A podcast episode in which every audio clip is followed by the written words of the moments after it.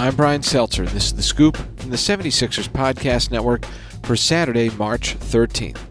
It wouldn't have mattered if the 76ers had won or lost by one or a thousand. After Joel Embiid left in the third quarter with a left knee injury, the story was always going to be what's the status of the MVP candidate going forward?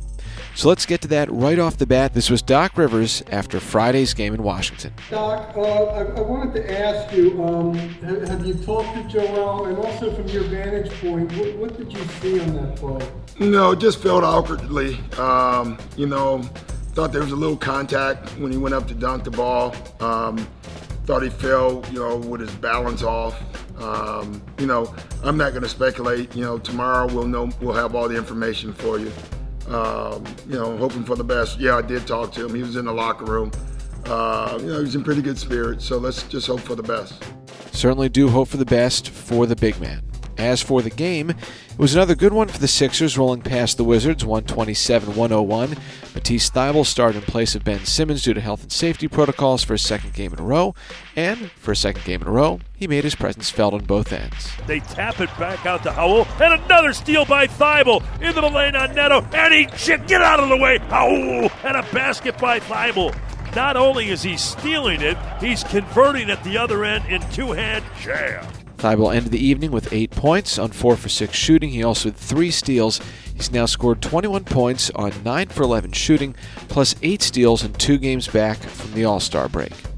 Another reserve who stepped up his play since the Sixers' return, Furkan Korkmaz. He dropped 16 in Thursday's win at Chicago and then went for 18 against the Wizards. Korkmaz to Scott, back to Furkan. He's open.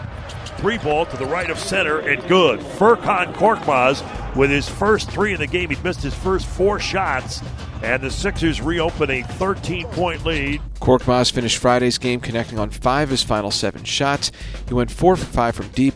The Sixers led 63 53 at the half. They were up by 20 when Embiid went down after a dunk in the middle of the third quarter. Shake Milton was ready to pick up the slack. Here's Korkmaz to Milton. Shake for three, and that's good. Boy, that combination has been very efficient of late for the Sixers. Milton with his first three, he's got 16 points, and that advances the Sixers' lead to 21. Milton had 18 points in all and was part of a very balanced offensive attack for the Sixers that's really been humming lately. The Sixers shot 54.5% from the field and 11 for 21 from three on Friday.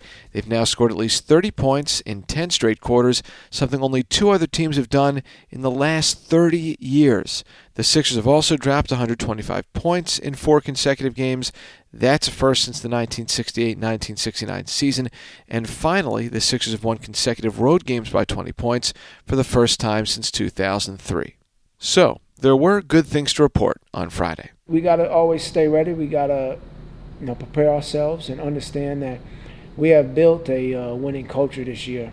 And that doesn't just come by surprise. We didn't, we didn't just wake up and, and make that happen. We put the work in day after day. We have the right guys and the right mind frame on this team to, to be successful. So, you know, that was um, evident in yesterday's game, evident in today's game. And uh, we have to keep that energy and, and keep it rolling. That was Tobias Harris, who put up 14 points and 8 boards in D.C.